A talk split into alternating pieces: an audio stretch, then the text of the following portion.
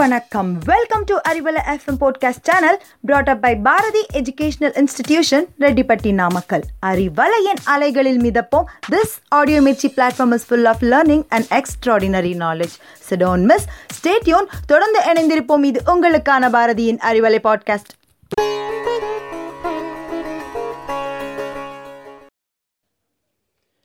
அன்பான வணக்கங்களுடன் கோமேதகவேல். அன்பர்களே இன்று நாம் பன்னிரு ஆழ்வார்களில் ஒருவரான ஆண்டாள் நாச்சியாரை பற்றி அறிந்து கொள்ள இருக்கிறோம். இந்து சமய இறை வழிபாட்டில் ஆதிசங்கரர் தோற்றுவித்த ஷண்மத வழிபாட்டு முறைகள் ஆறு. அவை கானாபத்தியம் கணபதி வழிபாடு கௌமாரம் முருகன் வழிபாடு சாக்தம் அம்பாள் வழிபாடு சௌரம் சூரிய வழிபாடு சைவம் சிவபெருமான் வழிபாடு. வைணவம் விஷ்ணு வழிபாடு. சைவ சமய அருளாளர்களை நாயன்மார்கள் எனவும் வைணவம் வளர்த்த அடியார்களை ஆழ்வார்கள் எனவும் அறிவோம். இந்த ஆழ்வார்கள் பன்னிருவர். இவர்களுள் பெண் அடியாராக விளங்கி இறைவனோடு கலந்தவர் ஆண்டாள் நாச்சியார். இறைபக்தியில் ஆழங்கால்பட்டவர்கள் ஆழ்வார்கள். இந்த பன்னிரு ஆழ்வார்கள் பாடிய பாசுரங்களே நாலாயிர திவ்ய பிரபந்தமாக பக்தி இலக்கியங்களில் பரிமளிக்கிறது. அறிவலை அன்பர்களே ஆண்டாளின் திரு அவதாரத்தை தெரிந்து கொள்வோமா? பாண்டிய நாட்டு மதுரைக்கரிகில் உள்ள ஸ்ரீவில்லிபுத்தூரில் பட்டர்பிரான் விஷ்ணு சித்தர் என்ற பெயர்களால் அழைக்கப்பட்ட பெரியாழ்வார் குமுதவள்ளி நாச்சியார் தம்பதிகள் வாழ்ந்து வந்தனர். பெரியாழ்வார் கண்ணனுக்கு பல பல பாசுரங்கள் பாடி பக்தியில் திளைத்தவர். நாலாயிர திவ்ய பிரபந்தத்தில் பெரியாழ்வார் பாடிய பாசுரங்கள் முதலாவதாக வைத்து பாடப்பட்டது. பெருமாளுக்கு மங்கள வாழ்த்தாக பல்லாண்டு பாடியவர் பெரியாழ்வார். வடமொழியில் மிகப்பெரிய பாகவதத்தை தமிழில் மொழிபெயர்ப்பு செய்தவர் பெரியாழ்வார். இவர் ஸ்ரீவில்லிபுத்தூரிலே நந்தவனம் அமைத்து துளசிச் செடிகளையும் சுகந்த மனம் வீசுகின்ற மலர்ச்செடிகளையும் வளர்த்து அவற்றிலிருந்து தினந்தோறும் பூக்கள் கொய்து அழகிய மாலையாக தொடுத்து அங்கு பள்ளி கொண்ட பெருமாளாக வீற்றிருக்கும் பச்சை வண்ண வடபத்ரசாயி பெருமாளுக்குச் சாற்றி அழகு பார்ப்பார். பரந்தாமனுக்கு பாசுரங்கள் பாடி சேவிப்பார். இந்த தம்பதிகளுக்கு குழந்தை பாக்கியம் இல்லை. இக்குறை நீங்க மகாவிஷ்ணுவின் தேவியான பூமி பிராட்டி ஸ்ரீவில்லிபுத்தூரிலே குழந்தையாக திரு அவதாரம் செய்தாள். ஆடி மாதம் பூரம் நட்சத்திரம் செவ்வாய்க்கிழமையில் பெரியாழ்வார் அமைத்திருந்த நந்தவனத்தில் குழந்தையாக அவதரித்தாள் ஆண்டாள் நாச்சியார். ஒரு நாள் பெரியாழ்வார் வழக்கம் போல நந்தவனத்தில் மலர் கொய்து கொண்டிருக்கையில் துளசிச் செடிகளுக்கிடையே குழந்தையின் அழுகுரல் கேட்க குழந்தையை வாரி அணைத்து ஆனந்தத்திலே திளைத்து வீட்டுக்கு எடுத்துச் சென்று கோதா என்று திருநாமம் சூட்டி அன்போடு வளர்த்து வந்தார். கோ என்ற சொல்லுக்கு பூமி என்ற பொருள் உண்டு. தா என்ற சொல்லுக்கு கொடுத்தது என்ற ஒரு சொல்லு பொருள் உண்டு. கோ தா அதாவது பூமி கொடுத்த குழந்தை என்ற அர்த்தத்தோடு கோதா என்று திருநாமம் சூட்டப்பட்டது. பின்னாட்களில் கோதை என்ற பெயர் நாமமாக வழங்கலாயிற்று. குழந்தை பருவத்திலே கோதை நாச்சியார் தனது தந்தையான பெரியாழ்வாரிடத்திலே கிருஷ்ணலீலைகளை கதைகளாக விரும்பி கேட்பாள். மற்ற பெண்களைப் போலல்லாமல் கோதை இறை சிந்தனையில் ஆழ்ந்தாள். பெரியாழ்வார் மாதவனுக்கு தொடுத்த மாலைகளை தினமும் இவள் கழுத்திலே சூடி தன்னை அழகு பார்த்து கொள்வாள். அப்படி ஒரு நாள் மாலை சூடி அழகு பார்க்கையில் பெரியாழ்வார் பார்த்துவிட நெஞ்சம் பதை பதைத்து மனம் வருத்தமடைந்தார். கோதையையும் கடிந்து கொண்டார். செய்த தவறுக்கு பிராயச்சித்தமாக பட்டினி கிடந்தார்.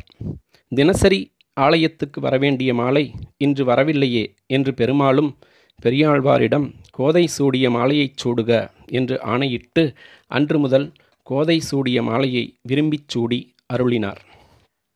இன்றும் கூட திருப்பதியில் வருடாந்திர பிரம்மோற்சவத்தின் பொழுது கருட வாகன சேவையில் மூலவருக்கு அணிவிக்கப்படும் ஆபரணங்கள் உற்சவரான மலையப்ப சுவாமிக்கு அணிவிக்கப்படுவதோடு மட்டுமல்லாமல் ஸ்ரீவில்லிபுத்தூரிலிருந்து ஆண்டாள் சூடிக்களைந்த மாலையும் அணிவிக்கப்பட்டு சுவாமி புறப்பாடு நடைபெறுகிறது. கருட வாகன சேவையில் பெருமாளுடன் ஆண்டாளையும் சேர்த்து வணங்கிய பாக்கியமும் நமக்கு கிடைக்கிறது. நாளொரு மேனியும் பொழுதொரு வண்ணமுமாக வளர்ந்த கோதை கிருஷ்ண பக்தியில் மனம் லயித்து அவனையே மணாளனாக மணாளனாக அடைய வேண்டும் என்று உறுதியான சிந்தனை கொண்டாள். மானுடர்களை திருமணம் செய்ய மாட்டேன் என்று உறுதியாக இருந்தாள். அதற்கு உபாயமாக பாவை நோன்பினை நோக்கிறாள் இறைவனை அடைய ஒன்பது விதமான வழிகள் உள்ளன. அவற்றுள் நோன்பும் ஒன்று. அதாவது விரதமிருத்தல். இல்லாத ஒன்றை உருவகப்படுத்தி அதை உருவாக்கி காட்டியவள் ஆண்டாள் நாச்சியார். இதை பாவன பிரகர்ஷம் என்று சொல்வார்கள். தன் மனதுக்குள் ஸ்ரீவில்லிபுத்தூரையே நந்தகோகுலமாக பாவித்து தனது வீட்டை நந்த பவனமாக பாவித்து மலர்த்தோட்டங்களை பிருந்தாவனமாக பாவித்து அங்கு வாழும் பெண்களை கோபியர்களாக பாவித்து பாவை நோன்பை கடைபிடிக்கிறாள் ஆண்டாள். இதனை காஞ்சி மகாபெரியவர் மானசீக சரணாகதி என்று கூறுவார். அதாவது மனத்தினால் இறைவனை சரணடைவது என்று அர்த்தம்.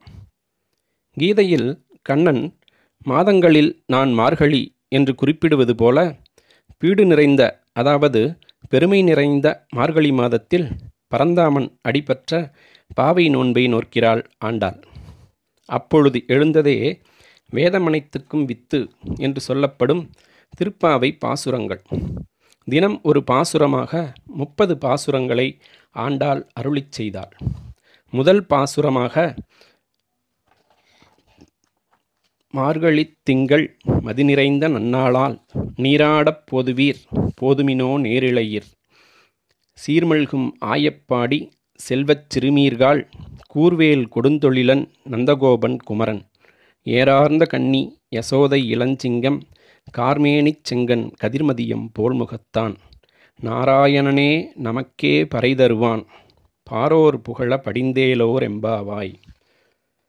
திருப்பாவையில் முதலில் கண்ணனுக்காக பாசுரங்கள் அமைந்து ஓங்கி உலகளந்த உத்தமன் பேர் பாடி இறுதி மூன்று பாசுரங்களில் கோவிந்த நாமம் சொல்லிச் சரணாகதி அடைந்தாள். பெரியாழ்வாருக்கு மனக்கலக்கம் மானுடப் பிறவியாக இருப்பவர்கள் இறைவனை எப்படி மணக்க முடியும் என்று. கோதையோ உண்ணும் போதும் உறங்கும் போதும் அவன் சிந்தை ஒன்றை எண்ணும் போதும் எழும்போதும் அவன் சிந்தை என்று பரந்தாமன் கரம் பற்ற உறுதியாக காத்திருந்தாள்.